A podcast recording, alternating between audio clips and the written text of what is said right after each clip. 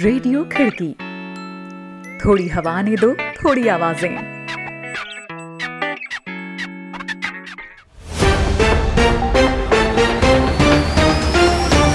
आज है 21 जुलाई दिन मंगलवार। खिड़की इंटरनेशनल बुलेटिन में अभिवादन स्वीकार करें भारती जोशी का। एक नजर कार्यक्रम की खास खबरों पर। कोविड 19 की वैक्सीन के ट्रायल से जुड़े 3 अहम प्रयोगों के आंकड़े किए गए जारी। एक से और उम्मीद जताने वाले हैं नतीजे। कोरोना वायरस रिकवरी फंड को लेकर यूरोपीय संघ में आखिरकार हो गई डील। अनिश्चितता से भरा रहा सम्मेलन। 29 जुलाई से शुरू होगी हज यात्रा, महज 1000 लोग ही हो पाएंगे शामिल। रहेंगी दुनिया भर की और भी अहम खबरें, तो बने रहें बुलेटिन में भारती जोशी के साथ।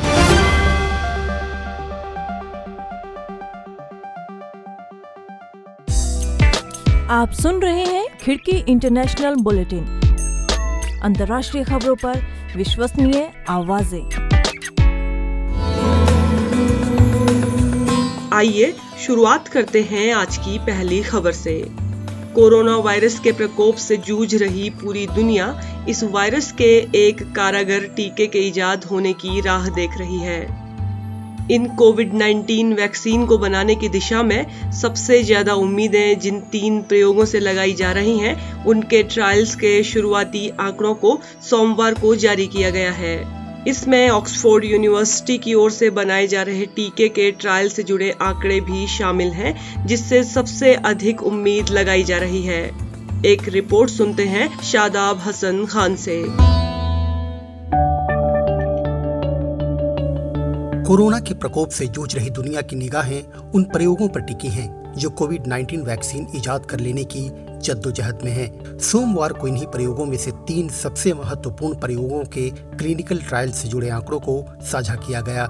हालांकि अब भी स्पष्ट तौर पर यह नहीं कहा जा सकता कि कोरोना का टीका कब तक बन पाएगा, लेकिन इन ट्रायल्स ने काफी उम्मीदें बढ़ाई हैं। ब्रिटेन की ड्रग मेकर एस्ट्राजेनेका के सहयोग से ऑक्सफोर्ड यूनिवर्सिटी में जिस वैक्सीन का क्लिनिकल ट्रायल किया गया है, उसके परिणामों के मुताबिक जिन पार्टिसिपेंट्स में इस वैक्सीन की 2 डोज इस्तेमाल की गई, उनमें बिना किसी गंभीर साइड इफेक्ट के प्रभावी प्रतिरोधक क्षमता विकसित होते देखी गई है। इसे कोरोना वायरस का टीका बनाने की दिशा में एक सकारात्मक संकेत माना जा रहा है। वहीं दूसरी तरफ चीन के मिलिट्री रिसर्च यूनिट और कैंसिनोबायोलॉजिक्स की ओर से जिस वैक्सीन का क्लिनिकल ट्रायल किया गया है, वह भी ठीक इसी तरह सुरक्षित पाई गई है और जिन 508 स्वस्थ वॉलंटियर्स को इस वैक्सीन की एक डोज दी गई थी, उनमें प्रतिरोधक क्षमता विकसित होते देखी गई है। इस अध्ययन के 77% वॉलंटियर्स में बुखार या इंजेक्शन वाली जगह में दर्द जैसे कुछ साइड इफेक्ट्स जरूर देखे गए, लेकिन यह गंभीर या चिंताजनक नहीं थे। इन दोनों ही वैक्सीन्स में एक नुकसान न पहुंचाने वाले कोल्ड वायरस एडेनो वायरस का इस्तेमाल किया गया है। दोनों ही वैक्सीन से जुड़े अध्ययनों को मेडिकल जर्नल द लैंसेट में प्रकाशित किया गया है। John Hopkins Bloomberg school of public health के 2 vaccine expert Naor Bar Zeev और विलियम मॉस ने द लैंसेट में लिखे एक आलेख में इन दोनों ही वैक्सीन के बारे में लिखा है। कुल मिलाकर इन दोनों ही परीक्षणों के परिणाम मोटे तौर पर एक से हैं और उम्मीद दर्शाते हैं। इसके अलावा जर्मन बायोटेक, बायोएनटेक और अमेरिकी ड्रग मेकर फाइजर इंक ने भी जर्मनी में एक छोटे स्तर पर किए गए एक दूसरी तरह के अपने प्रयोग की जानकारी साझा की है। इस वैक्सीन में आरएनए का इस्तेमाल किया जाता है। यह वैक्सीन कोशिकाओं को प्रोटीन बनाने के निर्देश देती है जो कोरोना वायरस के बाहरी सरफेस की नकल करता है और इससे शरीर वायरस जैसे प्रोटीन्स को किसी बाहरी हमले की तरह पहचानने लगता है और इसी क्रम में असली वायरस के खिलाफ भी प्रतिरोध की क्षमता पैदा कर लेता है। 60 स्वस्थ वयस्कों पर किए गए इस अध्ययन के शुरुआती रुझानों में देखा गया है कि जिन लोगों को इस वैक्सीन की 2 खुराक दी गई, उनमें वायरस को न्यूट्रलाइज करने वाले एंटीबॉडीज पैदा होने लगी। इसी तरह आरएनए के इस्तेमाल वाली वैक्सीन का एक क्लिनिकल ट्रायल मॉडर्ना इंक ने भी किया है। WHO के पूर्व assistant director general Mary Paule Kieny ने इन परिणामों पर प्रतिक्रिया देते हुए कहा है, यह बेहद उत्साहजनक बात है कि ये सारी ही वैक्सीनें लोगों में एंटीबॉडीज बनाती दिख रही हैं। यह साबित करता है कि विज्ञान तेजी के साथ आगे बढ़ रहा है और यह बेहद अच्छे संकेत हैं। हालांकि अब भी यह पूरी तरह स्पष्ट नहीं है कि इन सकारात्मक संकेतों के बाद भी क्या इनमें से कोई भी वैक्सीन कोरोना वायरस से निपटने में पूरी तरह कारगर हो पाएगी। इसके लिए अभी और विस्तृत अध्ययन की जरूरत होगी, लेकिन इन सकारात्मक संकेतों ने उम्मीदें काफी बढ़ा दी हैं।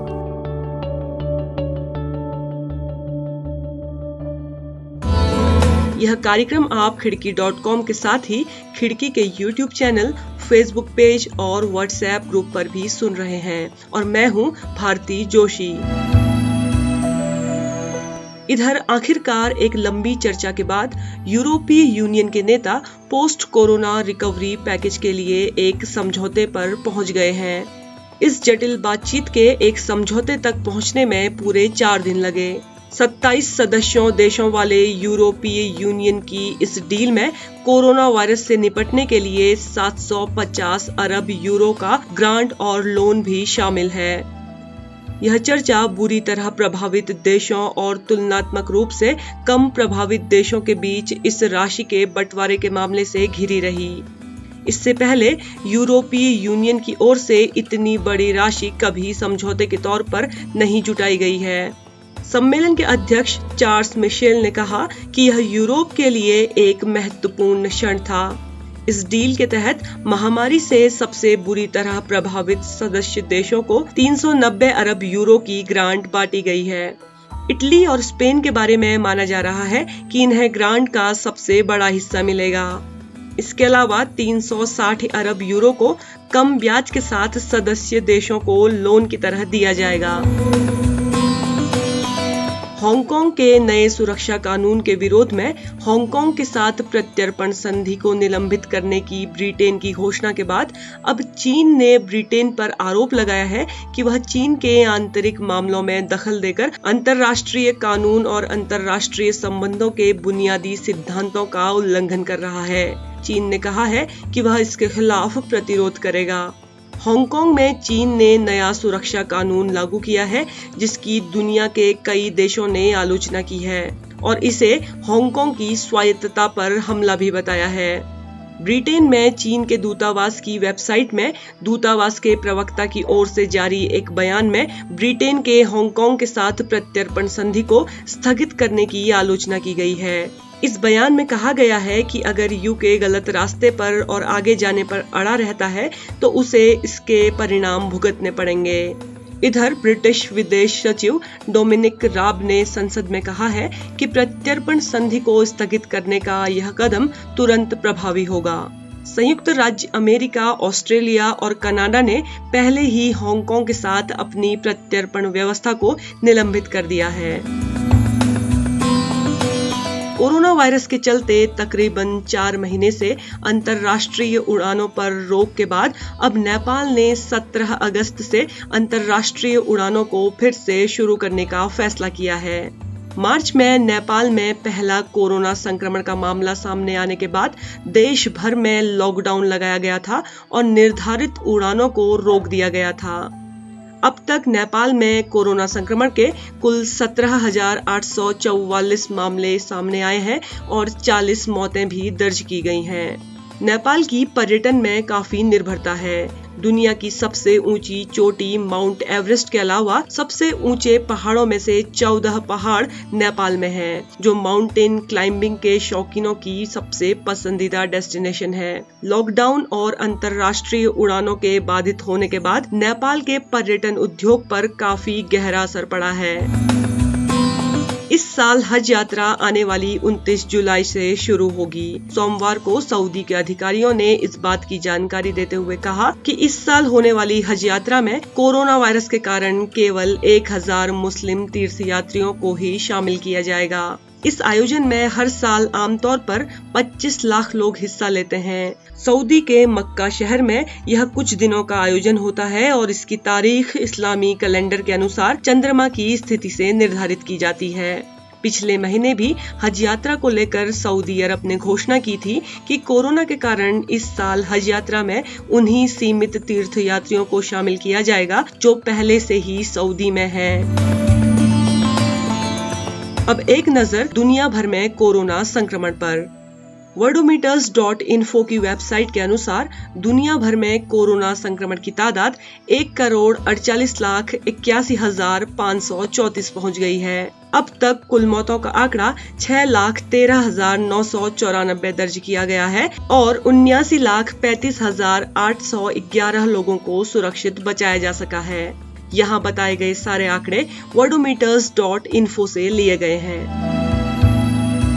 तो दोस्तों, आज का यह इंटरनेशनल न्यूज बुलेटिन आपको कैसा लगा, इस बारे में जरूर कमेंट करें। आप जिस भी प्लेटफॉर्म पर खिड़की को सुन रहे हैं, लाइक और शेयर करना ना भूलें। खिड़की के यूट्यूब चैनल को भी सब्सक्राइब कर लें और बेल आइकन को भी टैप कर लें ताकि हर अपडेट आपको मिलती रहे। अभी के लिए भारती जोशी को दीजिए इजाजत। कल फिर होगी मुलाकात। आप जहां चाहे हमें सुन सकते हैं, khidki.com के साथ ही खिड़की के यूट्यूब चैनल और फेसबुक पेज पर भी। नमस्कार।